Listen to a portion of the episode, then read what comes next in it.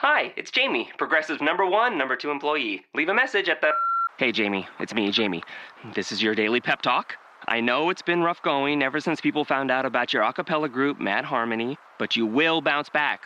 I mean, you're the guy always helping people find coverage options with the Name Your Price tool. It should be you giving me the pep talk. Now get out there, hit that high note, and take Mad Harmony all the way to nationals this year! Sorry, it's pitchy. Progressive Casualty Insurance Company and Affiliates. Price and coverage match limited by state law. Welcome back, everyone. Matt Williamson here. Hopefully you guys listened yesterday to the first ever Locked On NFL podcast. I'll be your host, Matt Williamson, as I said, at Williamson NFL. Hopefully you liked the first one and came back for the second. Maybe this is the first time you've heard. Either way, please spread the word, and I think it's going pretty well. I'm pretty excited to be back and be doing this. Again, we're not going to have a guest, and those will come soon.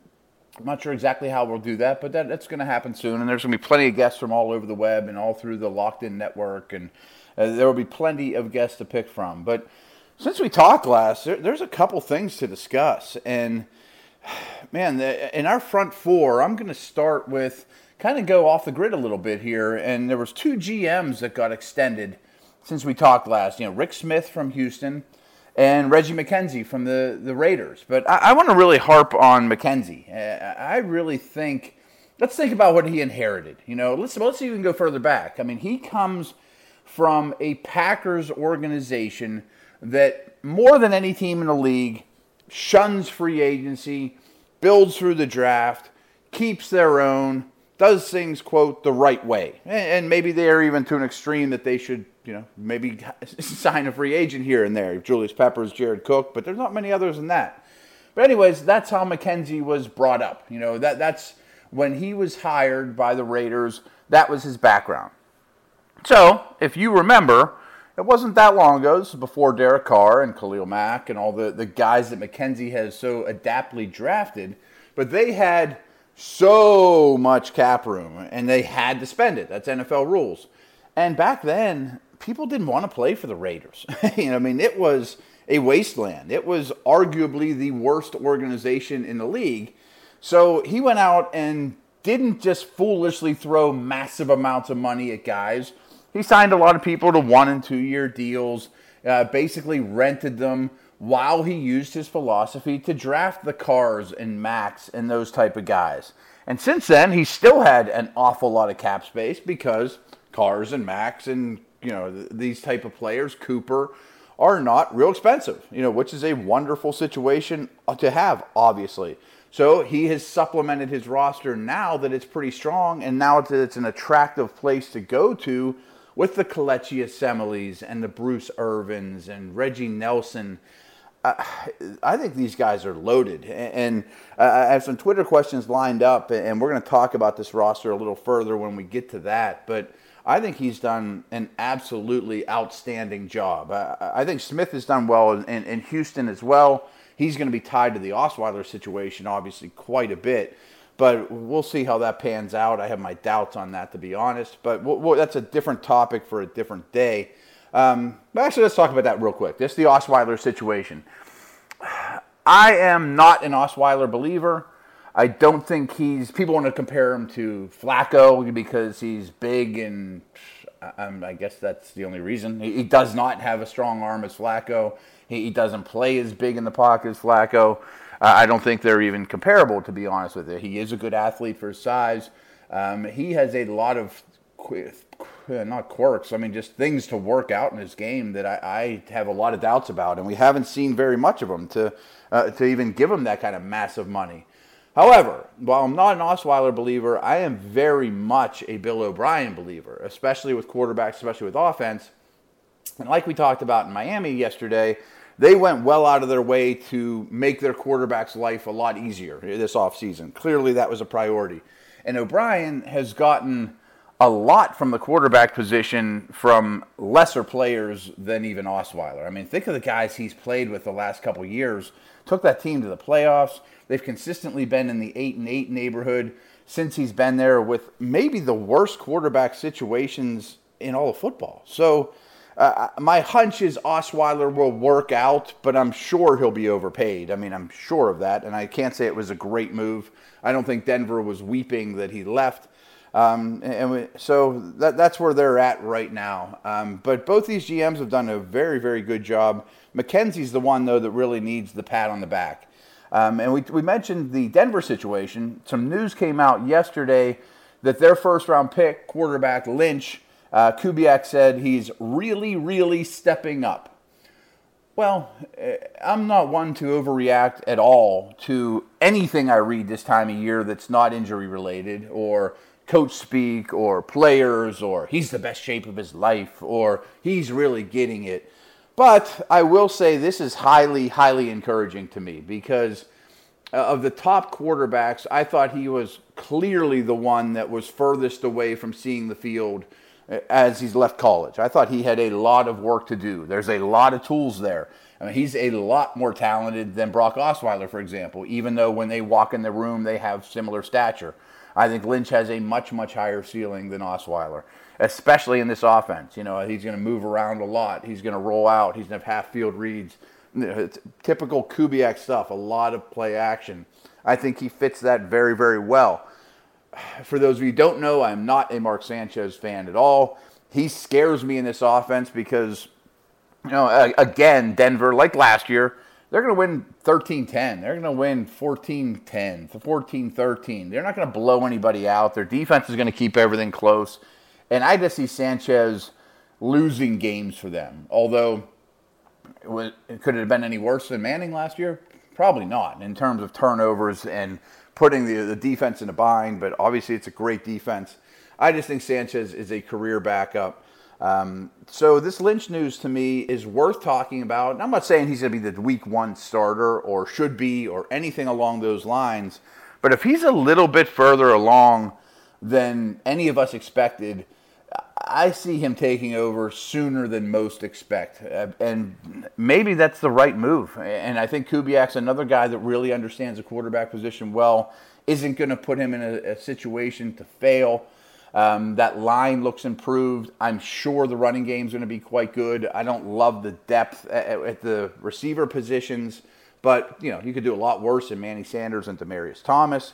I was talking on Twitter yesterday with my buddy Cecil Lammey, who's a Denver guy, and we were talking about one of these tight ends is going to step up, and I think it's going to be Virgil Green. I think Virgil Green has a chance to be a massive, quote, fantasy sleeper, but I think he's got a chance in a very, very tight end friendly offense to become a household name here in this upcoming year. The talent is certainly there.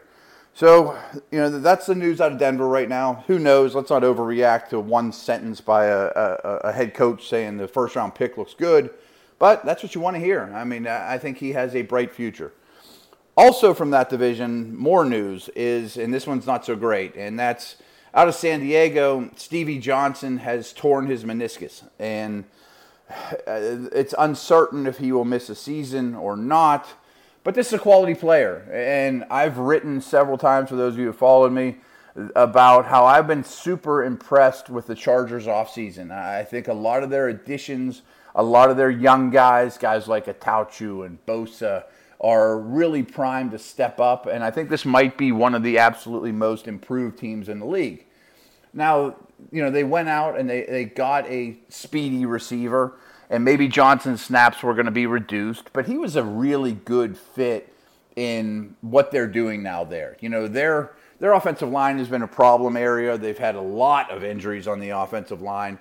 So wisely, they've changed the offense, and they're using Rivers' mind and his accuracy more than his brawn at this stage. And you see that a lot with these older quarterbacks, Brady, Manning, all these guys start to, control the game at the line of scrimmage.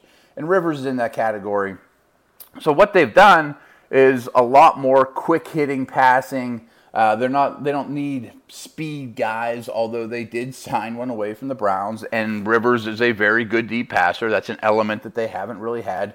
With Malcolm Floyd not being the guy he was before. But Johnson was just a receiver in an offense that was going to see a lot of snaps no matter what. Whether he's the second guy, the third guy. We know how many three-receiver sets you're going to see nowadays. Gates is still in the mix. Ladarius Green is out. Second-round pick Hunter Henry I would imagine also is going to play quite a bit and maybe more now because of this. But this is a slight setback, obviously, for San Diego here. I mean, you don't like seeing this for a quality player. And then the last one from our front four today that I want to talk about is another injury. And I was going to save this one because I don't want to talk Steelers all the time, and I'm going to be up in Latrobe at camp, as I mentioned yesterday, for pretty much all day Thursday and Friday. I'll be doing some broadcasts up there, about an hour and a half from my home in the South Hills here in Pittsburgh. But it just came out right before I recorded that the Steelers' second-round pick from a year ago, who didn't play a snap last year, cornerback Senquez Golson, is going to be out about 12 weeks with a Lisfranc injury. And everyone knows the Steelers' secondary, their corners in particular, are a weak area.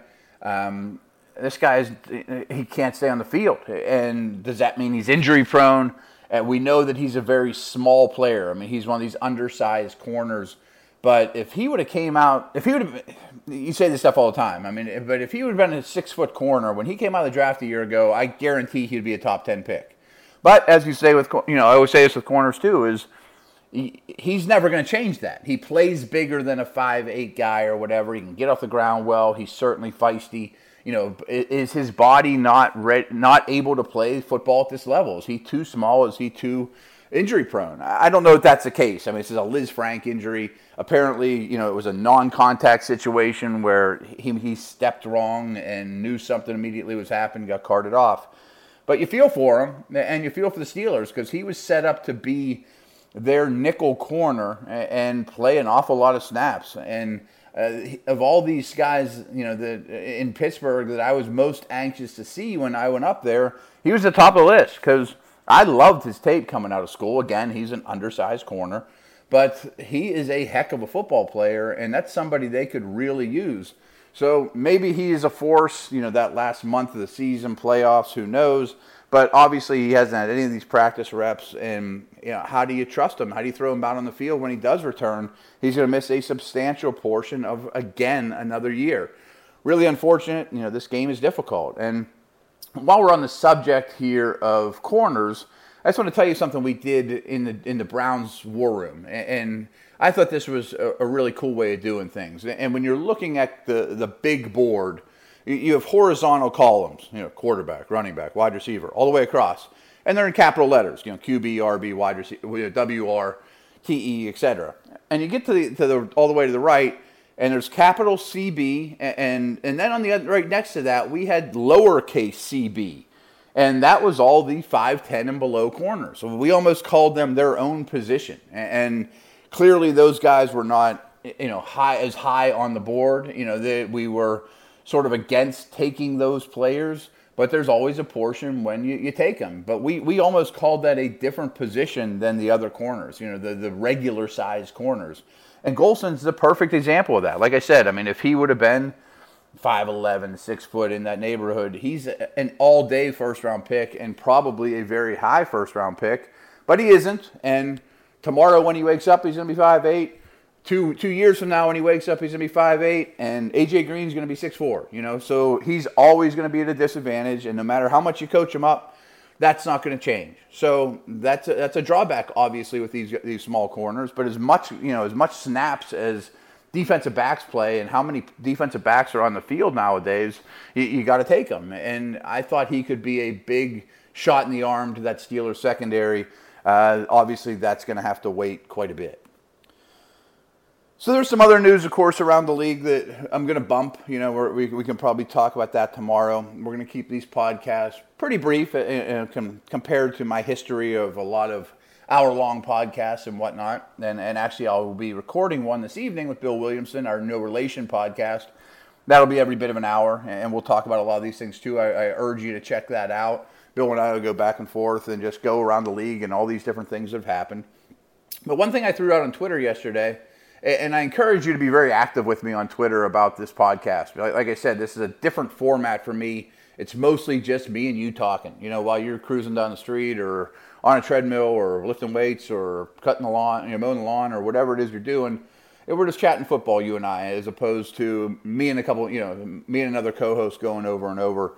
and going back and forth. So I urge you on Twitter to give me suggestions how to improve the show. And I also mentioned on Twitter yesterday, at Williamson NFL, that I want to take a couple questions too. And one thing I think I'm going to do later this week that was a suggestion that people liked from my previous stops was they want power ranks. So tomorrow I might do my preseason power rank, and then maybe do another one 2 weeks from now or so. And then I probably once a week will do a power ranks during the season, or maybe every other week, something along those lines. But it'll be a regular thing.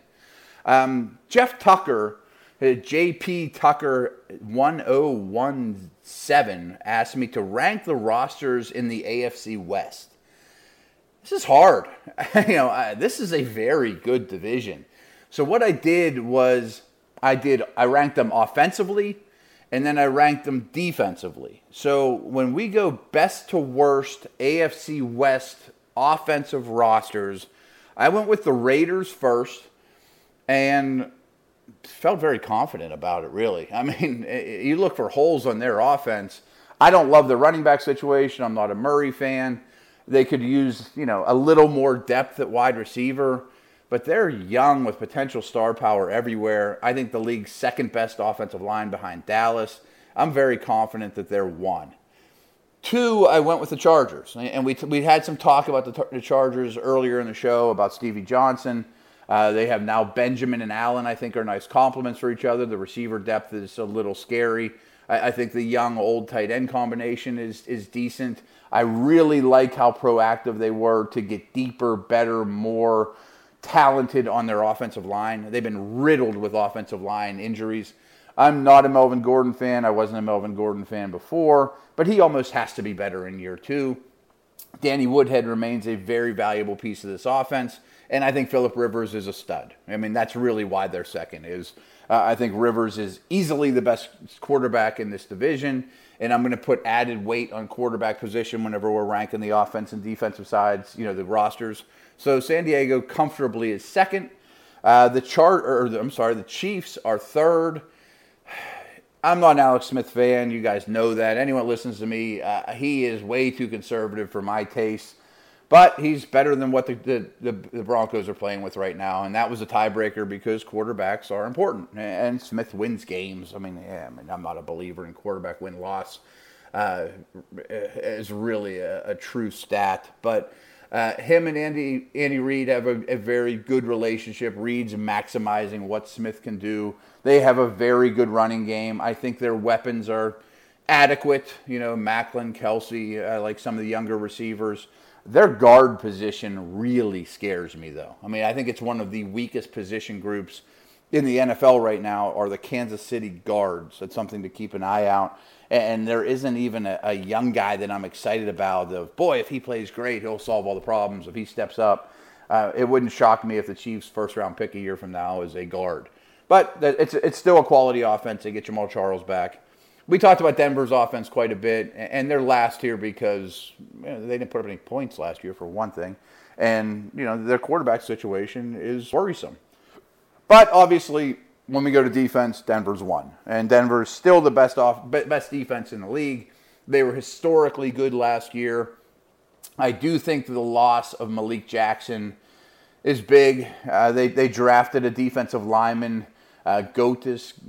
I'm not exactly sure how you say his name, but he fits the profile of a Derek Wolfe type guy. I would think he'll see a lot of snaps early, but there's going to be a drop-off. I mean, that's without question.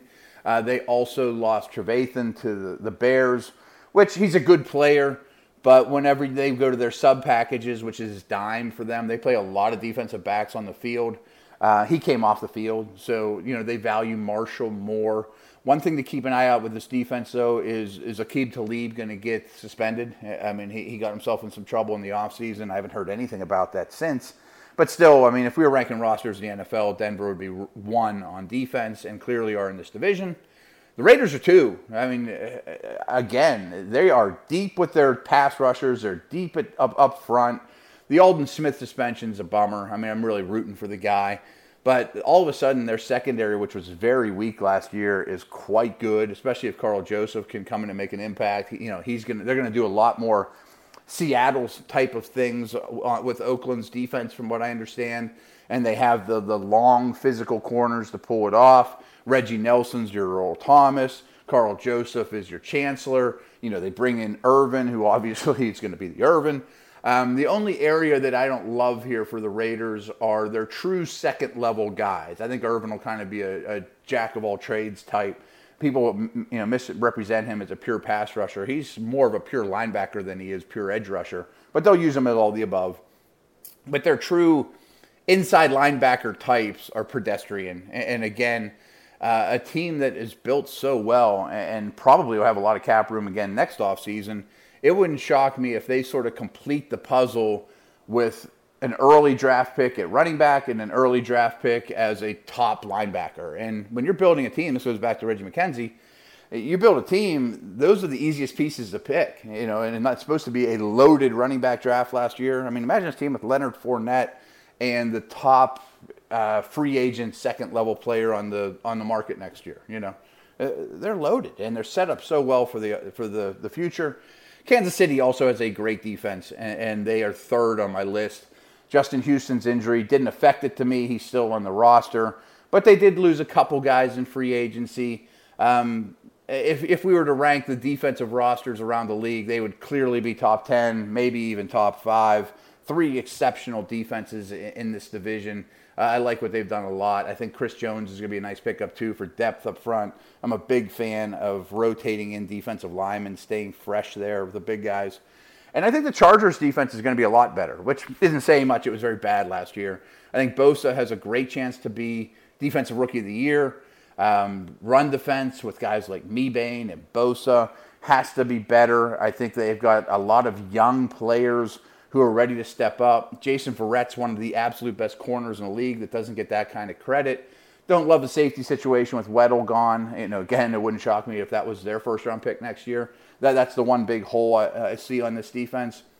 Their linebackers are good. I think Perryman's going to be a star. I think he'll be the leader of this team, this leader of this defense. So, again, San Diego is a massive contender to me to be most improved team in the league. Another one here. We got a couple more questions. At Cal Watts is Cal _Watts. Thoughts on Kelvin Benjamin? I think Kelvin Benjamin's overrated. I think he's a very unrefined route runner. A lot of drops. The offense didn't seem to miss him. Clearly, you'd rather have him. But it wouldn't shock me if we have a conversation a year from now and Funchess is the better player than Benjamin. I think he moves a little bit better.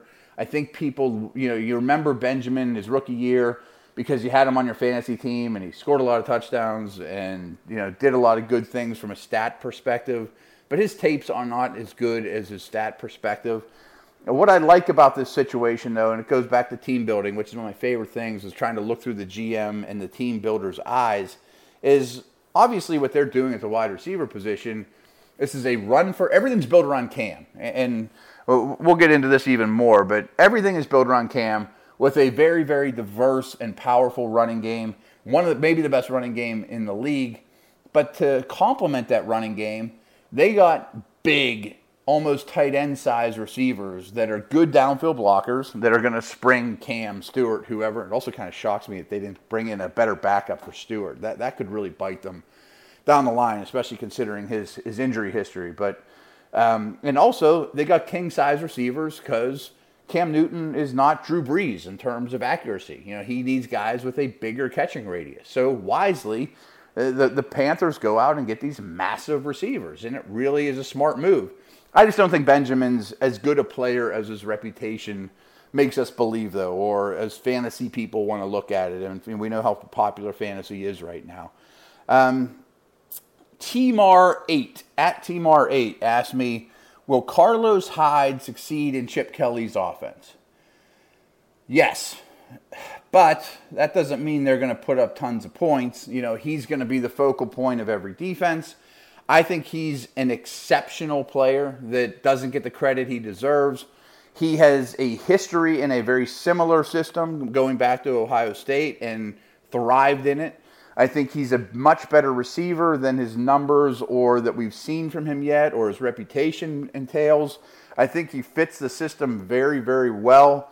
The offensive line was something we talked about a little bit yesterday with Anthony Davis back, but it almost has to be better than it was a year ago. They used a first-round pick on a guard. Kelly finally realized after just utterly ignoring the guard position in Philadelphia, and they put a lot of stress on their guards in the run game, more so than most schemes do, that he decided, hey, I can't ignore the guard position anymore. Let's trade back in the first round, get a really talented rookie there in Garnett. So, yes, I think Carlos Hyde is a massive success there. Does that mean he's going to run for 1,600 yards? And, I always go back to fantasy, but a lot of these questions are double-edged swords with fantasy in real life, and he's going to win your fantasy league. I don't know about that, but he's going to be the best player on that offense. He's going to be the focal point of that offense, and rightfully so. I mean, I really think that Hyde is a high-quality player.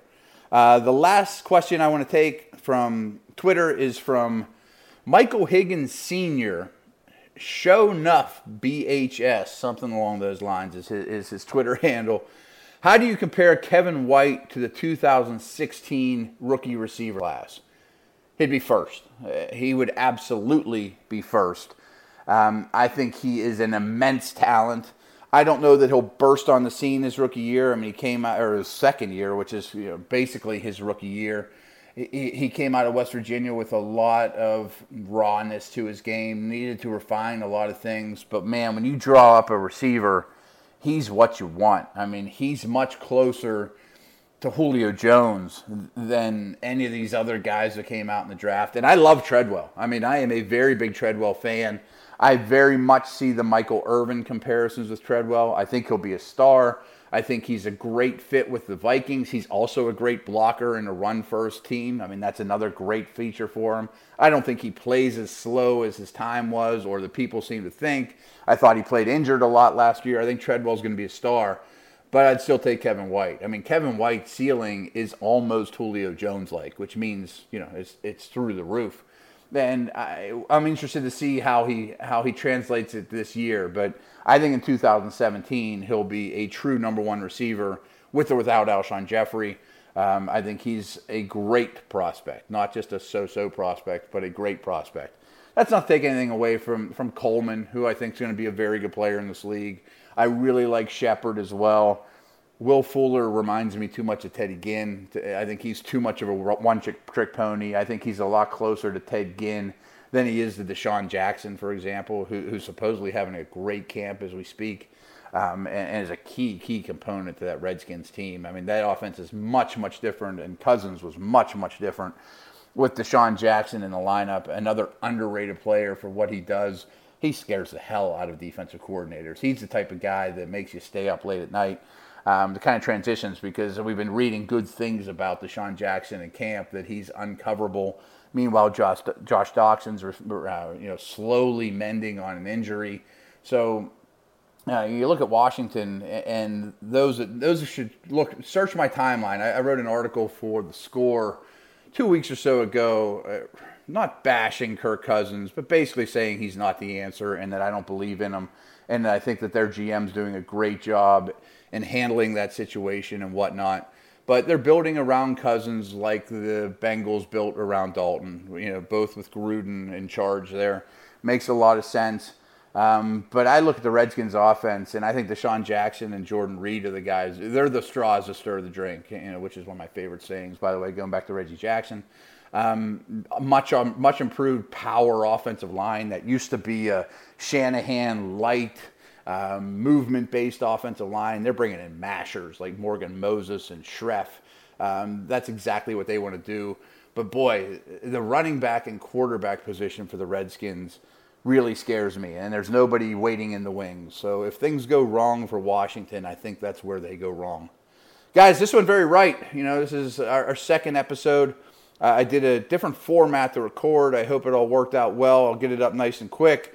I recorded it right around 12:30, 1 o'clock here Eastern. Hope it's getting in your hands soon. Thanks so much. Tune in tomorrow, man.